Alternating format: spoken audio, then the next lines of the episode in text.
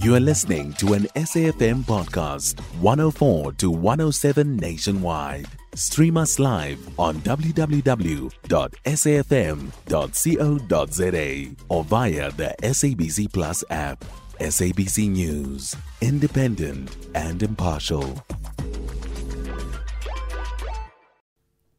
I would say that obviously the bill is a, the ERA bill specifically, is a very fundamental piece of the puzzle in trying to transition from our existing electricity market to a more competitive one.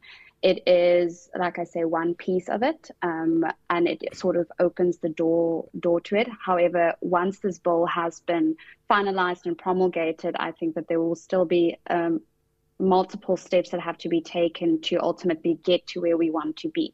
However, we can't get there until we actually see this bill through.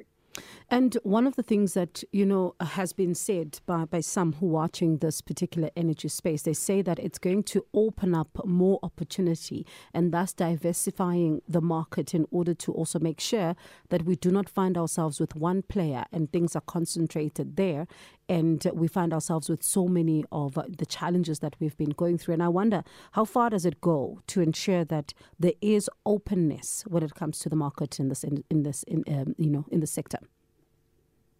So the bill is that I think that is ultimately its main focus. As I said, that it transition us from our existing, which is a historically a, a vertically integrated market, to one that is more competitive. Mm. So in terms of how it's always been structured, you've had Eskom being in charge of, let's say, all three of the, let's say, units being generated, or divisions rather, the generation, the transmission, and the distribution.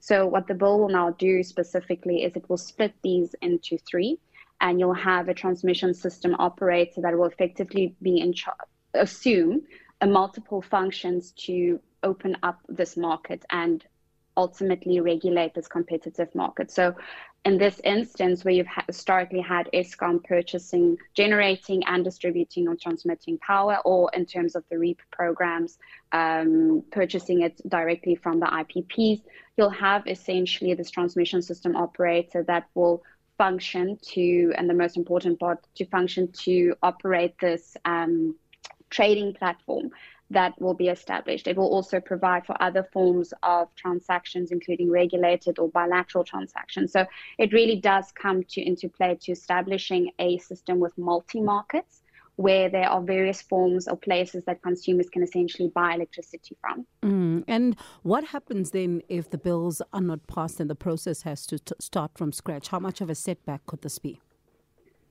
Um, quite quite a significant setback. So, I mean, it is a difficult question to answer because each bill you'd like to look at previous bills to see how how they can progress through Parliament and to get it, to get sort of a sense of timing. But this bill being so significant as it is, I mean, we've seen similar type of bills take years to get through the parliamentary process. Um, naturally, there's an incentive to to expedite this, but ultimately the prescribed constitutional legislative process needs needs to be adhered to.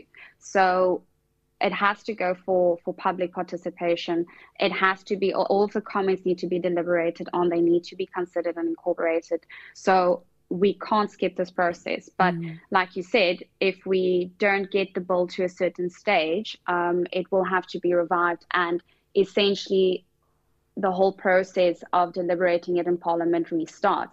And like I just said, it's difficult to say exactly how long that's going to be. So the setback could be quite significant. All right. Thank you so much, Alecia, for that. Uh, and she's counsel for environmental and regulatory law practice at Cliffe Dekker Hofmeyr Law Firm.